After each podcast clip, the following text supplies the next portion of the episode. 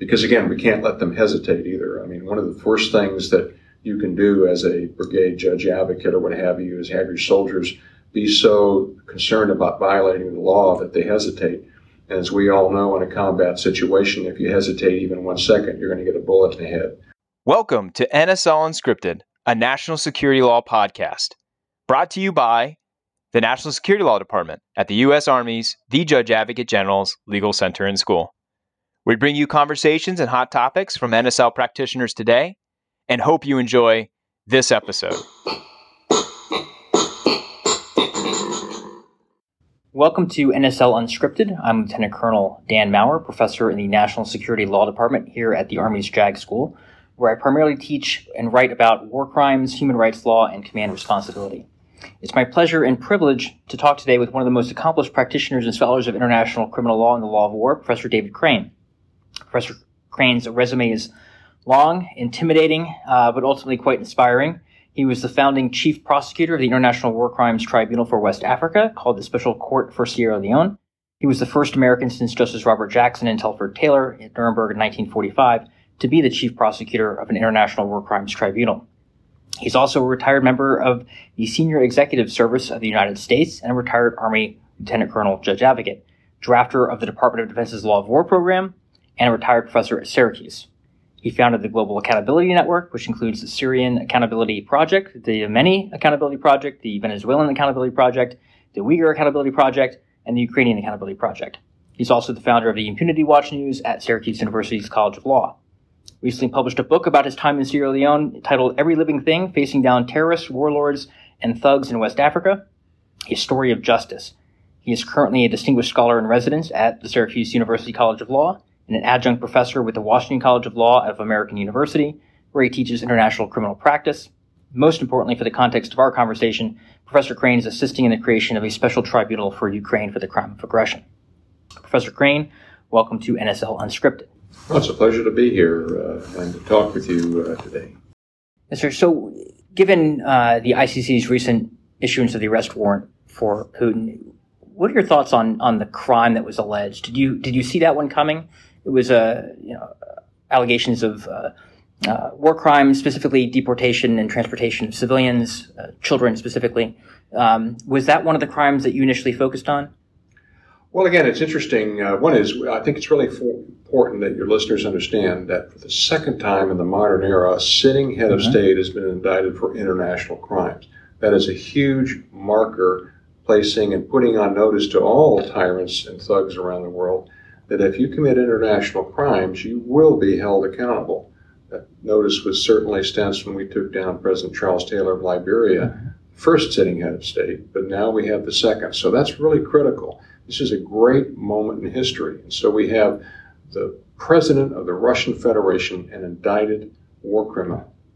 Now, to answer your uh, question specifically, uh, prosecutors, international prosecutors, look at the situation, look at what needs to be done. And uh, my friend Karim Khan, who is the chief prosecutor at the International Criminal Court, made an important decision, realizing that to ensure that the world appreciates the gravity of the crimes that are being committed by the Russian Federation, he needed to send an important political signal as well as a legal signal to the world that this cannot stand. Uh, the indictment of, uh, of uh, President Putin uh, and his uh, assistant related to uh, child affairs is just the beginning of, of a further amended indictment of President Putin for other crimes, as well as his senior commanders uh, throughout the region committing war crimes and crimes against humanity as well. So I wasn't surprised as to the technique. What he wanted to do, I think, was uh, start building the cornerstone. And it really helped me and, and our work in creating the special tribunal for Ukraine and the crime of aggression because we've set this thing completely up. It is a package ready to go. We have a UN resolution, we draft UN resolution. Uh, we have a statute which the UN and the Ukraine can uh, bilaterally enter into. Uh, we even have a step by step guide. There's six steps of starting the tribunal going all the way to the indictment of Putin and mm. his senior political and uh, military commanders for, uh, for aggression. So we, the package is put together, but the challenge is, and this is, I think, important also for your listeners, the bright red thread of modern international criminal law is politics with a small p.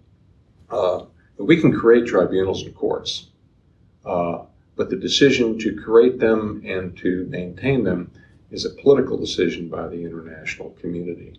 And so what we're doing now is slowly but surely to include the United States, which was kind of a reluctant partner on the aggression issue up until just last month, where they publicly declared that he has to be held accountable for the crime of aggression, is getting nations, members of the General Assembly, to step forward and back us in the General Assembly resolution giving the Secretary General the authority to, in fact, enter into that bilateral agreement uh, we need two thirds of mm. the of, of uh, members of the General Assembly to actually do that.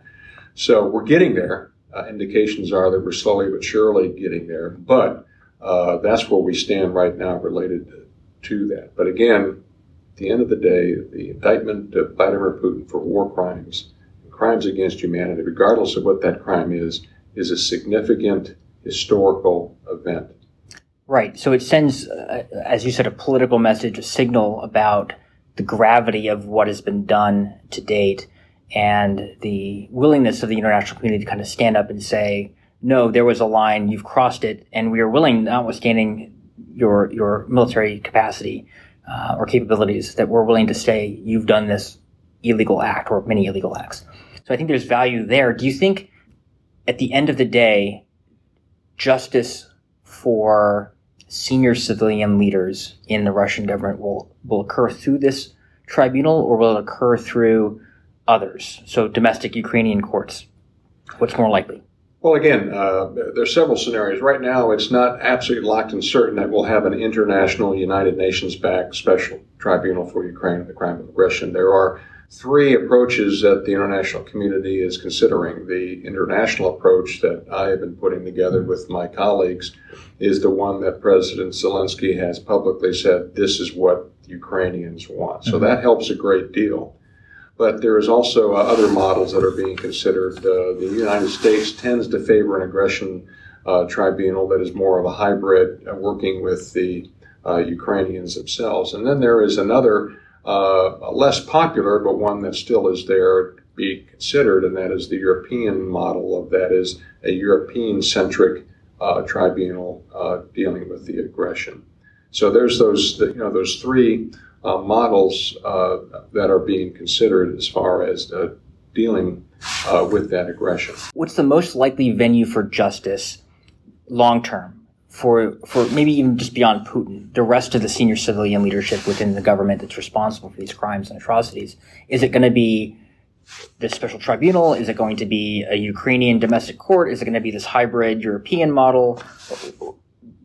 Practical realities given, what do you think is likely to happen? Well, having outlined the various considerations that we're thinking about related to aggression, the Ukrainian, regional, or a domestic, regional, or international approach the seniors, the senior leadership, both in the political leadership within the Russian Federation, to include Vladimir Putin, as well as the senior military commanders, uh, will have to be dealt with at the international level at a UN-backed international tribunal.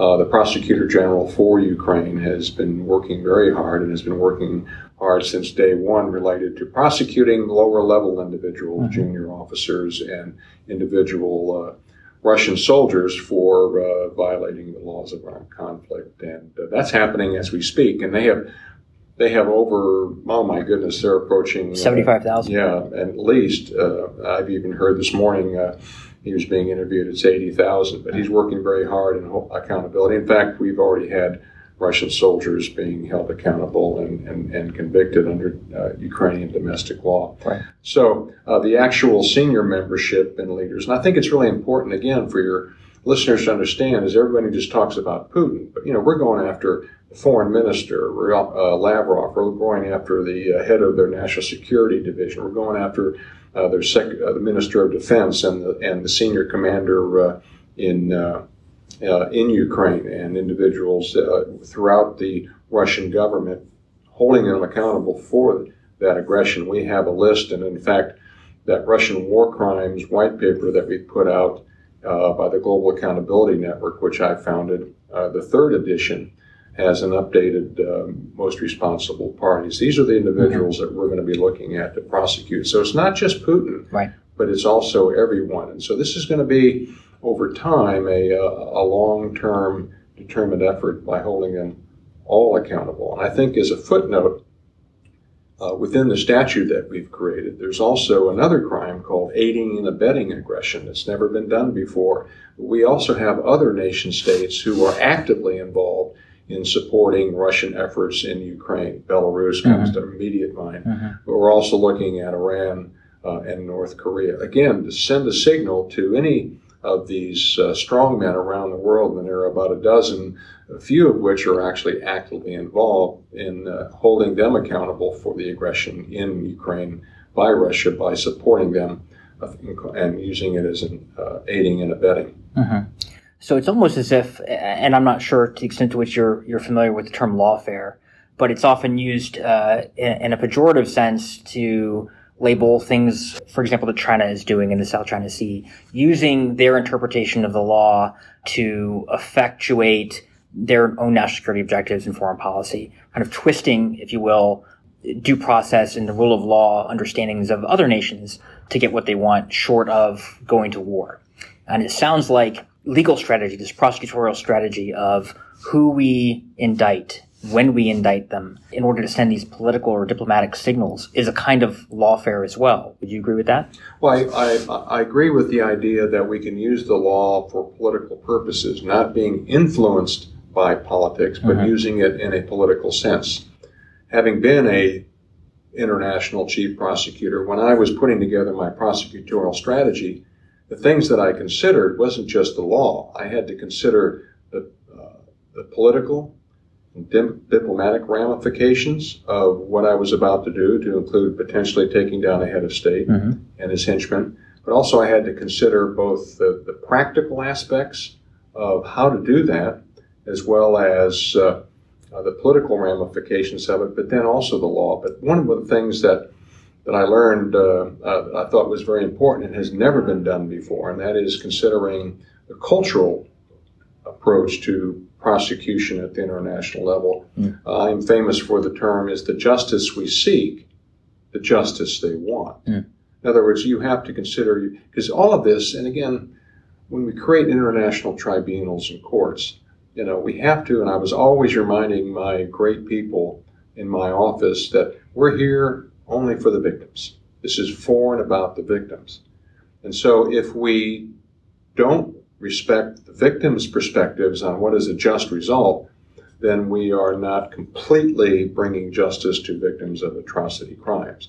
So it's really critical is the justice we seek, the justice they want. And so I've been also inserting in as we develop our strategic plan related to the aggression court is also doing the very same thing and that is making sure that we don't forget who we're really doing this for, and that is the citizens of Ukraine. So that makes me think of victor's justice in some sense. So, to what extent do you see Ukrainian courts, prosecutors trying some of the more lower level military officials? As you mentioned earlier, sir, they're 75 to 80,000 open investigations right now into all these kinds of war crimes and atrocities on the ground. Um, by my count, 26 or 27 convictions already, but most of these are for relatively low level soldiers. I, I think the first successful conviction was for a sergeant. Is that the right strategy to take this kind of opening salvo of domestic prosecution? So this is part one of a question. Did, did they open up the prosecution the right way, charging the right people at the right time? And the second question is, are Ukrainian courts the right venue to try Ukrainians accused of potential war crimes or atrocities? I have no quibble with the prosecutor general prosecuting individuals who violate uh, Ukrainian law on their soil. And so, if we have Russian soldiers who uh, uh, aggressively and illegally invaded uh, his country, he has the absolute right under the Ukrainian constitution and the Ukrainian criminal code to prosecute anyone who commits uh, those crimes. Uh, again, that doesn't hamper an international effort at all. Uh, it also it just allows that prosecutor general. I think it's important to send a signal to the Russian people as well that that you know we're we're, we're taking care of business here. Mm-hmm. This is and, and sending a signal that your soldiers, your sons, and perhaps daughters are committing violations of Ukrainian law by just stepping into our soil, and if they don't follow uh, the prescripts of the laws of armed conflict, the Geneva Conventions, what have you, then we're going to hold them accountable. So I think that that is, you know, uh, uh, really critical mm-hmm. as far as uh, uh, doing that. So no, this is that's. It, it's not a, a, grand, a, grand, strategy. It's a strategy by someone who has an absolute right to do that, and he, he needs to send, uh, on behalf of uh, President Zelensky, a signal that you know, we're going to deal with this under law. I think this is so important you know, one of the things that I've been uh, always advocate is the rule of law is more powerful than the rule of the gun. Even though Ukrainian military have uh, have very effectively stopped and are pushing back mm-hmm. uh, Russian Federation soldiers, uh, there's nothing. You know, that's important, but also to show to the world that uh, Ukraine is using the rule of law to uh, right wrongs as as well. Now, as to your second question, is should Ukrainian domestic courts try their own Ukrainian citizens for allegations of war crimes? Well, you know, as as as our listeners, our more sophisticated listeners understand, is is that uh, signatories to the uh, to the precept of the laws of armed conflict, international humanitarian law, is is that in fact we encourage uh, states parties to prosecute their own armed forces uh, or anybody else committing violations of the laws of armed conflict on their soil using their domestic law uh, that is the preferred option. It's only when they're unable or unwilling to that we can, in fact, refer it to another jurisdictional body. And uh, and so, yes, I think that that's uh, they're doing what uh, the uh, international humanitarian law, laws of armed conflict require, is to prosecute those their soldiers, and they're doing that uh, as well. Now, of course. As by way of footnote, the Russian Federation has come up with these sham quote war crimes uh, courts uh, kind of tit for tat. Mm-hmm. Ukrainians are uh, prosecuting their soldiers, so they take a, they capture some POWs, trump up some charges, and prosecute them for the same thing. Uh, it's been my understanding is is that these allegations by the Russian Federation's uh, forces on Ukrainian uh, armed forces personnel are really pretty much trumped up. But you know, I've had discussions with senior members of the Ukrainian bar they get it. They understand their obligations to to try everyone mm-hmm. uh, who violates the law, and they're doing it with their own citizens as well. And they're doing it uh, in the middle of an armed conflict, middle of an international armed conflict of, of largest scale since probably World War II.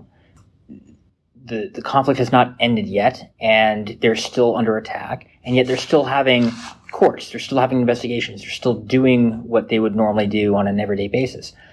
And yet we have what seems to be this unprecedented amount of international support from NGOs, from other nations that are not parties to the conflict, that are providing investigative resources, experts on the ground. Are you aware of any precedent for that, where at this scale, uh, at this point of a conflict, where we've seen something like that?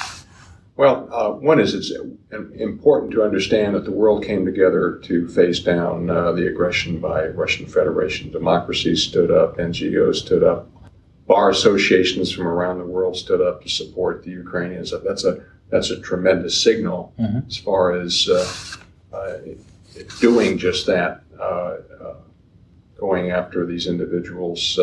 the challenge we have is, and, and it is unpre- it's not unprecedented. The only th- the, the thing that I would find it similar to is uh, during uh, Syria, uh, we had a very similar kind of coming together for a while of, of the world working on. I was very much involved in that. I'm the co-author of the world famous Caesar report, mm-hmm. which found direct evidence that Assad is killing his own people in detention facilities, and that's another story. But we had unprecedented support early on with that regard. So, uh, yeah, it's important what's going on. Uh, the challenge, though, is from a practical point of view, taking it from an old international prosecutor, is that NGOs and a lot of other organizations don't have the professional background to investigate an atrocity. Mm-hmm. And so uh, they're stepping all over the crime scene. Mm-hmm. Uh, those individuals who are charged at the domestic, perhaps regional, but certainly at the international level, uh, will be coming in and, and going, oh my goodness, they, they really screwed up some of the evidence. That's a real challenge. We have to be very, very careful when we have these international efforts. And I, I write a lot of op-eds on all of this uh, from my practical experience in, in, Sierra Leone, warning that we have to be careful because uh, we do have lots of well-meaning NGOs and other organizations coming in, even countries mm-hmm. coming in to do something to help because it looks good. But in reality, they truly are stepping all over the crime scene, yeah. obtaining uh, evidence uh, that could be used uh, at the international level, domestic level, perhaps at the regional level. So many of our listeners are going to be either current brigade judge advocate attorneys advising colonels of combat units or perhaps operational law attorneys at a division or corps headquarters staff. And one of the, the major themes of our instruction here at the JAG School over the last year or so has been trying to prepare our lawyers and commanders for operating in what we call large scale armed conflict, the kind of conflict that's occurring in, in Ukraine right now, as opposed to, in contrast to 20 years of counterterrorism and counterinsurgency. And if we were to deploy in that context, if the U.S. were to get involved in a large scale armed conflict, whether it's in uh, Eastern Europe or not, what advice would you have for those tactical level JAs, judge advocates, um, when they're going to go into a theater where it's very likely that they're going to come across scenes or uh, allegations of war crimes and atrocities, either committed by locals, by the enemy, or by U.S. forces. What should those JAs do um, in the planning process, for example, to help prepare their commands for that event? Yeah, I really do see uh, in the future. You know, we've been fighting these dirty little wars for a couple of decades, where uh, at least one party is not even following the laws of mm-hmm. armed conflict, and yet, as we all know, that doesn't make any difference. Uh, the United States, NATO, its allies always follow the laws of armed conflict.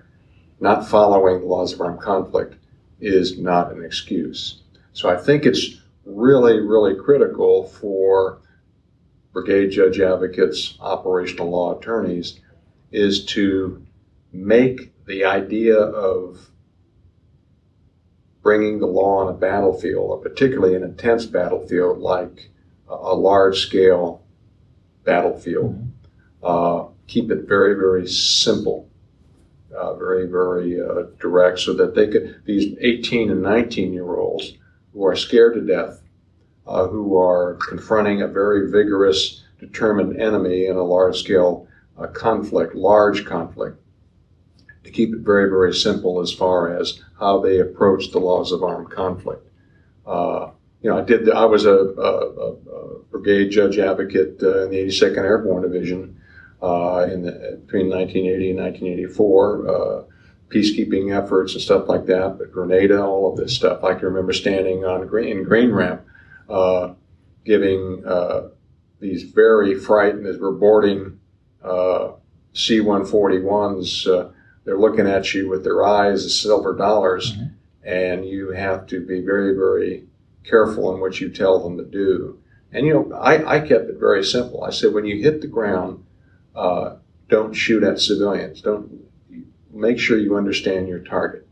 If you do that, you're going to be on your way. I said, uh, you know, we're gonna we don't know exactly how the Cubans are going to react to our insertion, and so all plans go up in smoke when the enemy fires the first shot. Right. So make sure that you engage using what I've told you, uh, ladies and gentlemen, mainly gentlemen, uh, is just have a militarily necessary reason to pull that trigger identify your target, know that he's that he is a hostile, and engage in that. I said, you know, if if you can just do that for me, because we're going here in about two hours, uh, just do that, uh, and then we will catch up and figure out what the battlefield is presenting us mm-hmm. to us.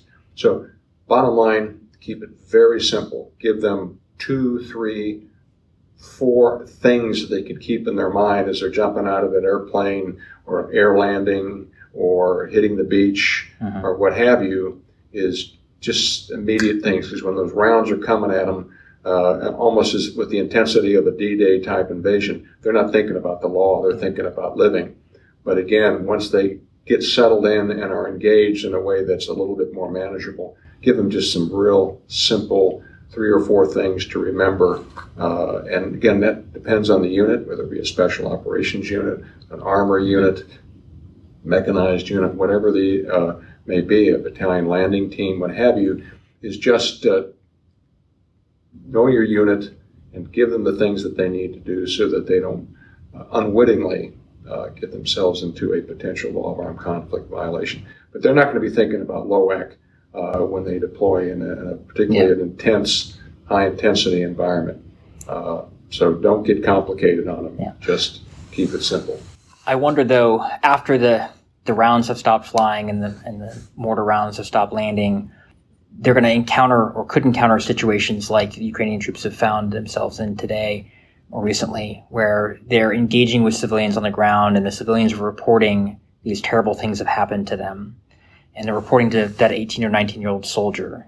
What is that soldier to do with that information? Do you see a greater role, perhaps, in the planning stages for kind of an integrated effort between the JAG and the civil affairs officer and the provost marshal? You're going to have these specialties at the higher echelons of command. And instead of just worrying about POW and detainee treatment, now these other officers are engaged in communicating with locals about some of the most horrendous things these locals have ever seen in their life. The tremendous psychological impact, let alone the physical impact uh, of these crimes, um, is just devastating, as you well know. How how can JAGs help prepare their commands for that kind of that immediate post tactical engagement where they're going to perhaps come across these crime scenes, if, for lack of a better phrase? Well, you're going to have to use your chain of command. You know, we can't have these uh, young 18, 19 year old PFCs uh, doing anything other than noticing and reporting. Mm-hmm. So I would even keep it as notice and report up the chain of command. And somewhere within the chain of command, at probably the battalion level at first, and then in the brigade area, uh, that is these reportings are co collated uh, and then evaluations are made and sent forward to mm-hmm. obviously uh, division or uh, brigade task force or whatever the issue may be. Our soldiers, sailors, airmen, Marines have to understand that they have to abide by the laws of armed conflict. Uh, yes, they have to be respectful to civilians. My concern is is we have to be very, very careful getting too much involved in any kind of atrocity situation other than being respectful uh, and reporting, you know, respectful to the civilians. Mm-hmm. Uh, they are victims. They are panicked. Yes, that may be a 18 year old from Peoria, Illinois, uh, and the first good guy that these people see is that PFC from Peoria, Illinois, and they're going to start coming at him and reporting all kinds of things. And his best bet is to uh, is give it to his, uh, his squad leader, uh, and then to just note it, note location, name, forward up. And it, it can be easily done by uh, by some type of, uh, of simple reporting mm-hmm. format right. that can go up. And fortunately, we have the, the technology now to take pictures, mm-hmm. uh, to get the grid coordinates, all of the things that are necessary. Particularly, I think what, what they're going to end up doing is stumbling on things like mass graves, right. Uh, uh, civilians lined up, shot in the back of the head, those kind of things. Mm-hmm. You know, photograph and report up the, the situation. Yeah. Because again, we can't let them hesitate either. I mean, one of the first things that you can do as a brigade judge advocate or what have you is have your soldiers be so concerned about violating the law that they hesitate. And as we all know, in a combat situation, if you hesitate even one second, you're going to get a bullet in the head.